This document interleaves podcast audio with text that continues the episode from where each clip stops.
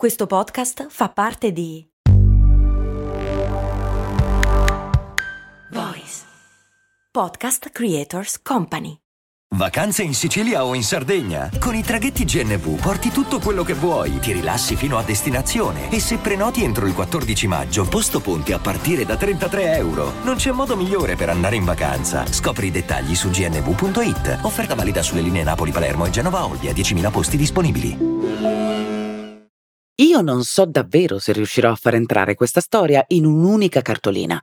Attraversa mezza Italia, due generazioni, è la storia di tre luoghi e di una sola famiglia, una delle dinastie più nobili e antiche d'Italia, naufragata sul finire del Novecento dopo averlo dominato. Parte dalla platealità di una donna nuda che sfila per Piazza San Marco e si conclude con sei colpi di fucile e un delitto tra i più scandalosi dell'intera storia d'Italia dai tempi dei Porgia. Poche cose attirano come il pettegolezzo, il sesso, il mistero e le morti. E questa storia contiene talmente tanto eccesso da non poterla iniziare che così.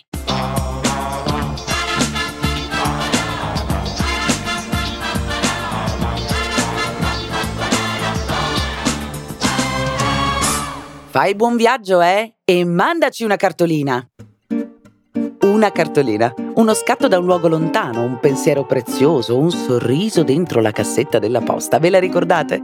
Una semplice cartolina. E le mie ve le voglio inviare per raccontare di storie che parlano di eccellenza, sregolatezza, genio, scommesse, grandi avventure di uomini e donne italiani indimenticabili. Che chissà come però abbiamo dimenticato. Esiste un'Italia in cui l'Italia non passa da molto tempo e così mi presento. Sono Ilaria Cappelluti e queste sono le mie cartoline dall'Italia. La cartolina di oggi vi arriva da Venezia e parla di una dea. È l'8 febbraio del 2020. Achille Lauro scende la scalinata del più famoso festival canoro nostrano, Sanremo. Al Festival di Sanremo torna Achille Lauro. Una criniera di piume nere e un abito in voile plissettato nero. Si muove lento e ipnotico, come una dea. È vestito come la sua dea, ha gli occhi della sua dea, il passo sensuale della sua dea. Dannate cose che mi piacciono ci sono cascato di nuovo. L'Italia rimane a bocca aperta. Qualcuno fischia, molti si scandalizzano, altri si esaltano. Nessuno si occupa della canzone. Sì, ci sono cascato di nuovo. Tu sei mia, tu sei più, tu sei tu. Già lo so, che poi lì, che non so più poi ti trovo. Tutti hanno occhi solo per quella assurda messa in scena e viene da ridere a pensarci perché a distanza di un secolo, ancora adesso l'Italia, davanti alla sola evocazione di quella dea, rimane scandalizzata. Sì, perché lei non è l'invenzione di qualche costumista illuminato contemporaneo, lei è una dea italiana realmente esistita, il cui nome, oggi come allora, porta con sé fascino, mistero, piacere, sensualità, nobiltà e miseria. Di che stiamo parlando? con calma. Per creature di questa portata ci vuole calma e una location adatta.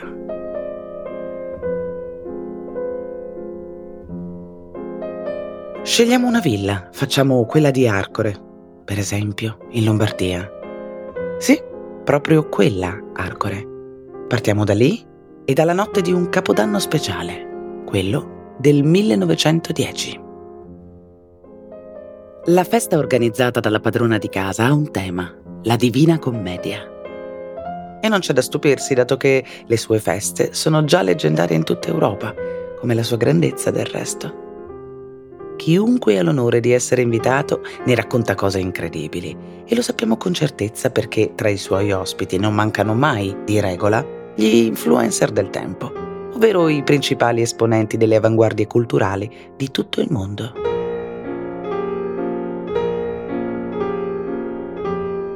Sono loro che raccontano con entusiasmo lo sfarzo e l'eccesso, l'emozione e il mistero, ma soprattutto il fascino magnetico della padrona di casa, l'opera d'arte vivente. È così che la chiamano in molti e non a caso la villa che li ospita in questo capodanno ha tutta la maestosità di un museo. Ettari di parco con rarità di flora e caprioli al pascolo 3.500 metri quadri di ex convento benedettino.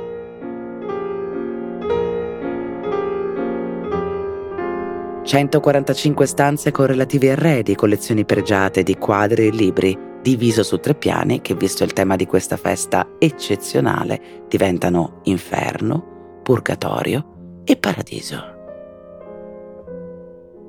E per arrivarci sono tutti obbligati a camminare per un percorso tortuoso nelle zone più povere del paese. Una via di purificazione che gli ospiti devono attraversare per raggiungere lei, la dea mondati dai pregiudizi, pronti a incontrare la bellezza assoluta, la pienezza dell'eccesso, la nobiltà dell'estasi.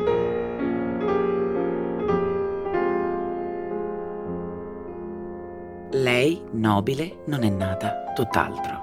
È la figlia di un commerciante tessile lombardo, ricco come Creso, che sul finire dell'Ottocento muore lasciandola erede assieme a sua sorella di un impero ed è così, frequentando i salotti bene dell'agiata borghesia del nord, che conosce un nobile italiano di una stirpe antica quanto i cavalieri di Carlo Magno e lo sposa. Nasce Luisa Amman e si trasforma nella più eccentrica creatura che il Novecento europeo abbia mai concepito. La marchesa Luisa Casati Stampa. Sirena del Novecento, musa di D'Annunzio, fotografata da Man Ray, scolpita da Giacomo Balla, dipinta da Giovanni Boldini, interpretata sul grande schermo da Ingrid Bergman. Conosciamola meglio. Pelle di porcellana leggera, occhi profondi come laghi, amante dell'arte e della letteratura così come della magia e di ogni forma di sensualità, mecenate e performer lei stessa la marchesa Casati Stampa indossa il secolo come indossa il suo mantello di pelliccia durante le sue memorabili feste. Su un corpo completamente nudo, sempre illuminata dalla torcia del suo fedele servitore, affinché tutti possano ammirarla bene. Ad ammirarla quella sera, come ogni volta, ci sono anche gli animali esotici di cui adora circondarsi: corvi albini, ghepardi, pavoni, scimmie e serpenti. E poi i nomi importanti della nobiltà e della cultura come Filippo Marinetti, il padre del futurismo, che la definisce la più grande futurista del mondo. Ed è proprio lui che racconta l'incanto magnifico della Sala dell'Inferno, dove giovani e bellissimi servitori nudi in maschera e parrucca gettano fili di rame nell'immenso camino, inondando l'intera sala da ballo di bagliori splendidi ma inquietante. A differenza dello sfarzo che ci viene raccontato che è la regola quando si parla di lei, che la festa si svolga qui, in una delle dimore storiche di suo marito Camillo I Casati Stampa, è un po' un'eccezione. Avrebbe potuto essere a Parigi, nel sontuoso Palais Rouge, oppure nella villa di San Michele di Capri, dove si dedica al consumo di oppio e cocaina tra una visita di vecchi e nuovi amici come Pablo Picasso e Tamara Dell'Empicca ma soprattutto poteva essere Venezia, luogo eletto di magia ed esoterismo, dove Luisa Casati Stampa costruisce meticolosamente l'immagine che lascerà al mondo. A differenza della benestante e sonnacchiosa Lombardia, la piazza veneziana di inizio Novecento è il salotto d'eccellenza della cultura e dell'estro europeo. In altre parole, è la piazza dove avvengono le cose.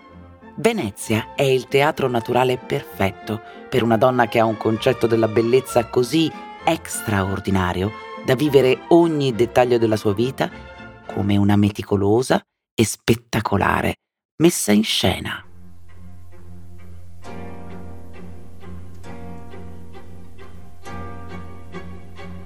Si dice che una medium scelga per lei la casa dei suoi sogni, una dimora patrizia su Canal Grande che i veneziani considerano una casa maledetta. Si chiama Cadario, un palazzo che dal 1479 porta rovina o uccide chi lo abita, compreso il bassista degli Who e il Raul Gardini di Tangentopoli. Quando l'acquisto non riesce, D'Annunzio, il suo amante di sempre, le consiglia di accontentarsi della K. Venier dei Leoni.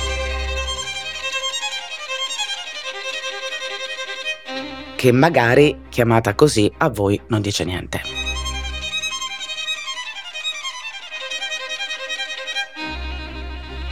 E se la chiamassi Guggenheim?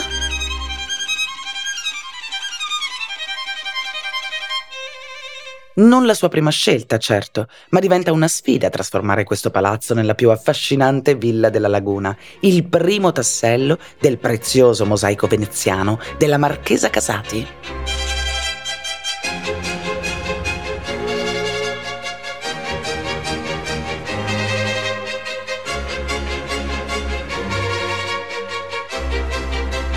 Ogni stagione fa trasferire un intero pavimento in marmo bianco e nero, i toni che predilige, dalla sua villa di Roma. Popola il giardino di animali insoliti, un ghepardo, merli albini ai quali fa colorare le piume a seconda dell'estro del giorno, scimmie, pappagalli, gattopardi, tigri e un boa constrictor, fedele compagno dei suoi viaggi.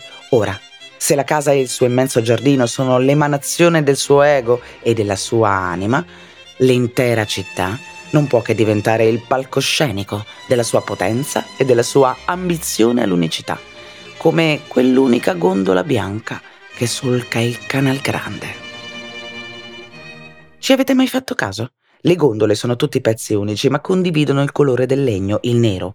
Prima, nel 1500, non era così. Erano di proprietà privata anche e di conseguenza venivano, per così dire, customizzate a seconda del casato, del blasone, dello sfarzo che si voleva ostentare. La competizione lagunare delle gondole era diventata così eccessiva da spingere il doge prima a mettere delle multe e poi addirittura a riunire il Senato della Serenissima per decidere un colore che per legge doveva essere applicato agli scafi. E così, dal 1630 ad oggi, nessuna gondola ha mai più potuto godere di un colore alternativo. Nessuna, a parte la sua, quella di Luisa Casati Stampa. Di cosa parliamo? Legno dipinto di bianco, sedili ricoperti di pelle di tigre e damasco nero. Perfetta per condurla alle sue feste in piazza San Marco.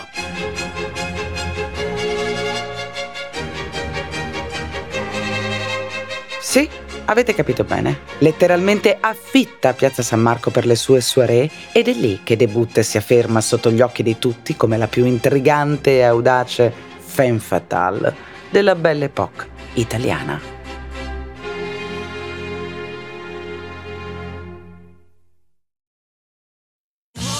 Da ogni euro, se acquisti Dyson V15 Detect Submarine o Dyson Gen 5 e restituisci il tuo aspirapolvere usato funzionante, puoi avere un rimborso fino a 150 euro, perché ogni euro batte forte sempre.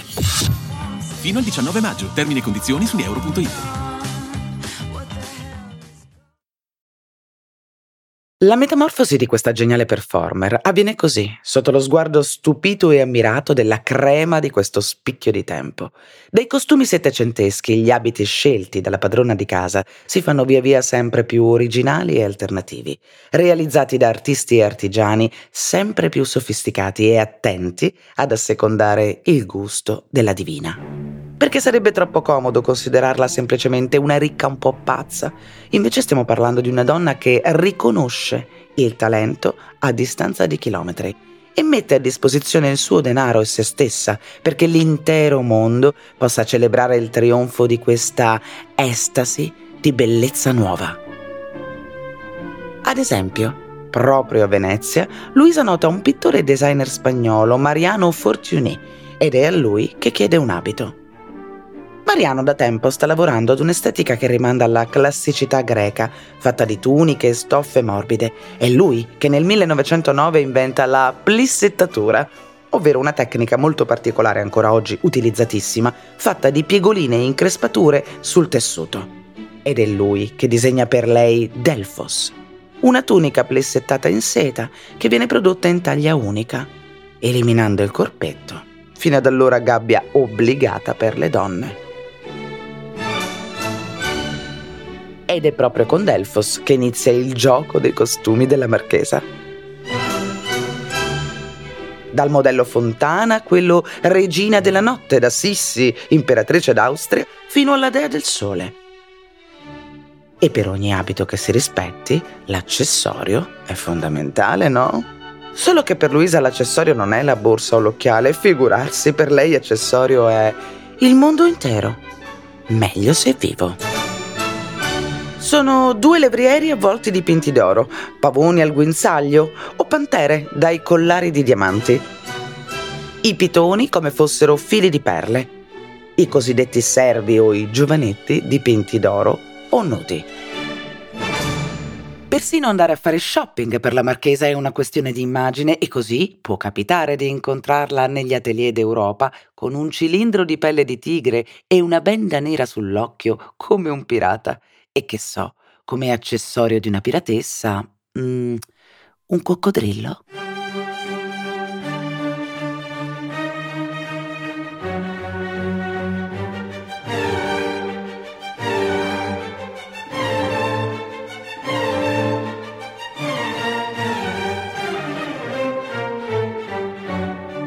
L'immaginifica Luisa precorrerà i tempi anche sul make-up. Quello che oggi conosciamo come smokey eyes, quel caricare gli occhi di un cerchio nero, è una sua idea, cui aggiunge piccole dosi di velenosa belladonna per dilatare le pupille e conferire al suo sguardo un magnetismo degno di Medusa.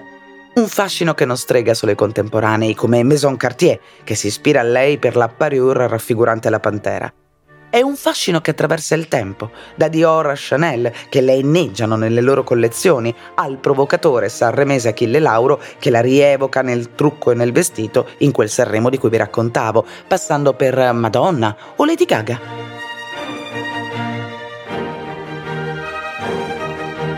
Un'icona un personaggio in grado di ispirare il mondo col suo fascino oggi e per sempre, ma anche un'occasione perfetta per raccontare il prezzo pagato per fare della propria vita un'opera d'arte. Perché la domanda è questa. Quanto costa diventare un'icona?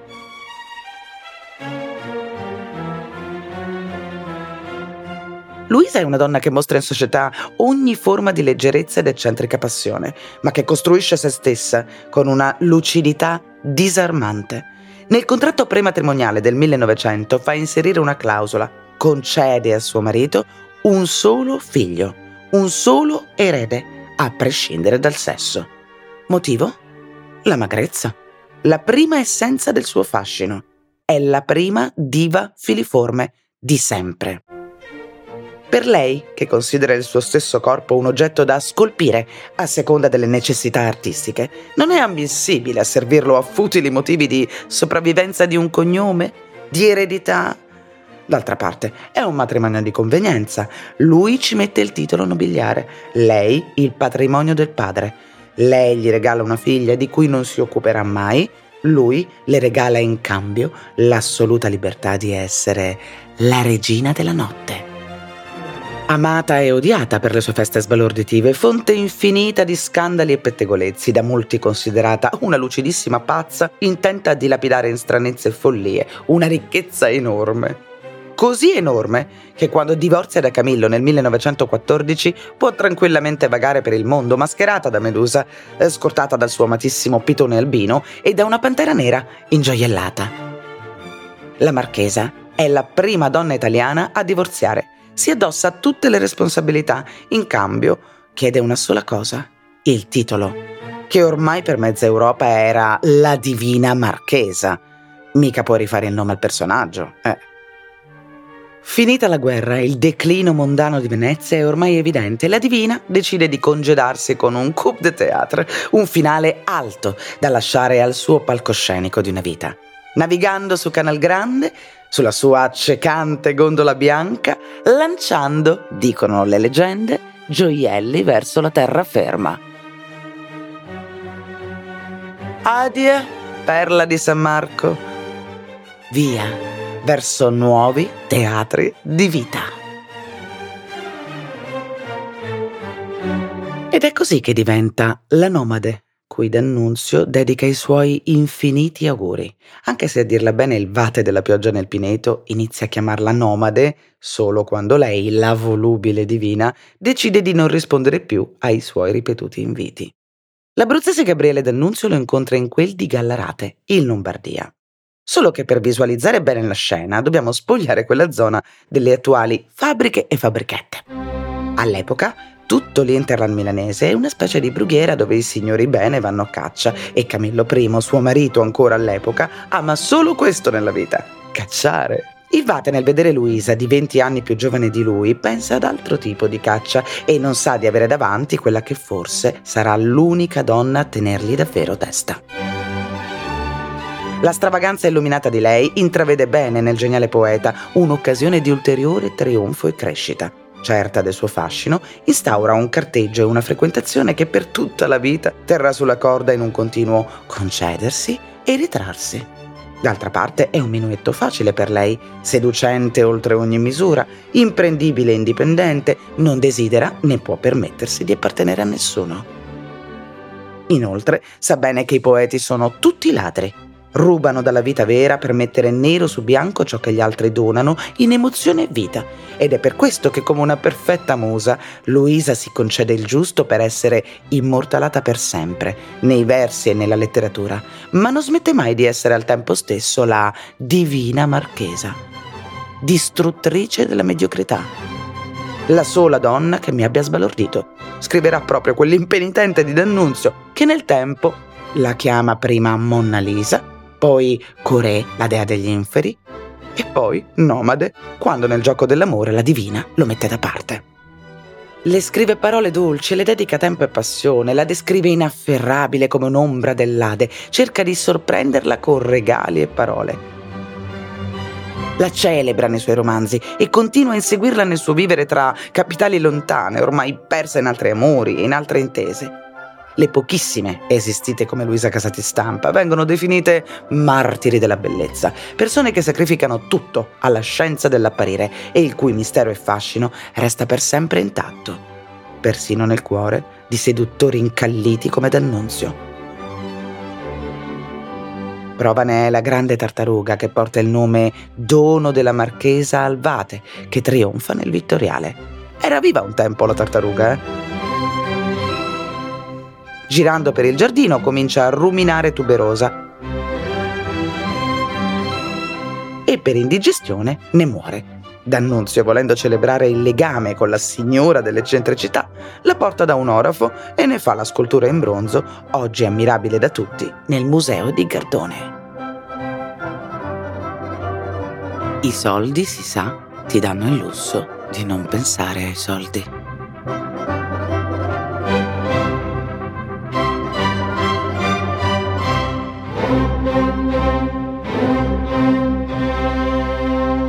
Ma gli anni che si avvicendano a quel capodanno del 1910 sono carichi di guerre, morti e dittature, e il sole dei giubilei della Marchesa è così destinato a eclissarsi. Di un'antica aristocrazia decadente che vive al motto del declinar sopravvivendo, la Marchesa Casati ribalta il senso, impegnandosi a declinar brillando. I costumi, le opere d'arte commissionate, il mecenatismo e l'eccesso più sfrenato hanno superato il suo apparentemente infinito patrimonio e ad un certo punto il credito si fa debito. Alla soglia dei 50 anni, i suoi debiti raggiungono la strabiliante anche per oggi cifra di 25 milioni di dollari. Vende la villa veneziana, lascia Parigi e si trasferisce in una Londra fatta di piccole stanze, pasti frugali e prestiti alimentati dalla leggenda del passato. Gli amici ancora non sanno gli amici le permettono ancora per un poco di essere la divina, inseguendo comunque il proprio mito, perché un'icona è un'icona per sempre e non può andare in pensione. E il contraltare dello sfarzo è sempre, per sua natura, il grottesco.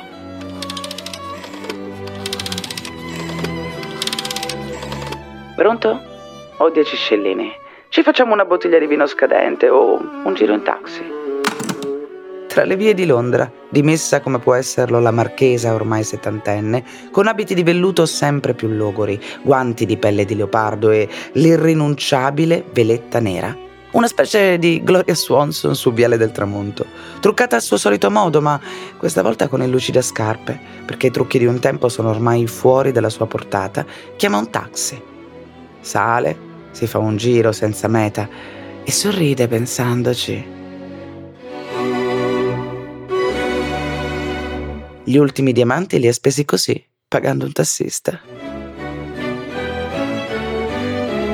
Oggi lo pagherà con quei 10 scellini, ma il punto è proprio questo. Per lei è lo stesso, diamanti o pochi spicci, ma non conta. Non più sfarzosa, certo grottesca, ma altrettanto affascinante.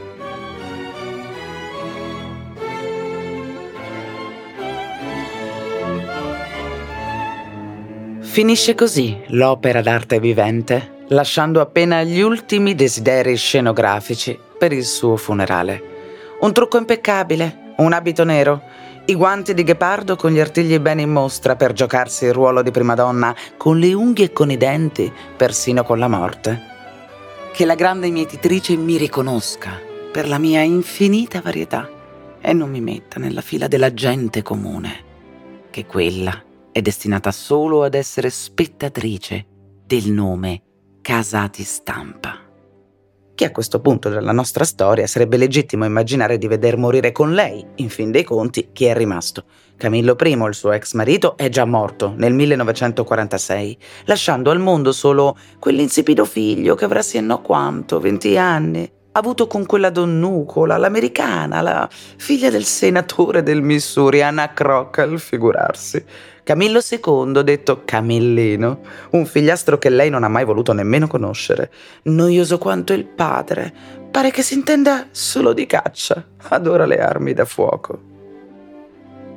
Così inutile per la bellezza del mondo che Luisa Casati Stampa muore così, considerandosi l'ultima vera Casati Stampa. Considerando l'incolore erede, uno buono solo a maneggiar fucili. E chissà che faccia farebbe oggi se sapesse che invece proprio quel figliastro Camillino tornerà a far riecheggiare per l'ultima volta in Italia il nome dei casati stampa. Purtroppo, come temevo, lo spazio di questa cartolina non basta per raccontare l'ultimo capitolo. E allora la prossima vi arriverà da dove la vicenda ricomincia? Dall'isola di Zannone, che per noi italiani è solo un'isola ponziana, e per il resto del mondo è l'isola delle orge. Greetings from Italy. Cartoline dall'Italia. Volenti o nolenti firmano con noi questa cartolina Achille Lauro, Satie, Verdi, Bizet, Vivaldi, Mozart, Brahms. Un grazie per la divina consulenza a Giovanni il Vescovo di Jacovo. Avete ascoltato Cartoline dall'Italia, un podcast voice original di Ilaria Cappelluti. Testi Ilaria Cappelluti Francesco Marchi. Sound design Alessio Abeli.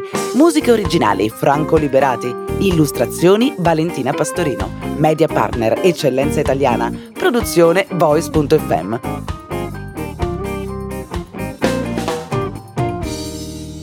Un ringraziamento speciale per la collaborazione al testo a Carlo Turati. Vacanze in Sicilia o in Sardegna. Con i traghetti GNV viaggi in relax, porti tutto quello che vuoi e ottieni super vantaggi. Col nuovo programma Fedeltà MyGNV accumuli punti viaggiando, ricevi un cashback del 20% e tanti sconti a bordo. Non c'è modo più conveniente per andare in vacanza. Scopri i dettagli su gnv.it.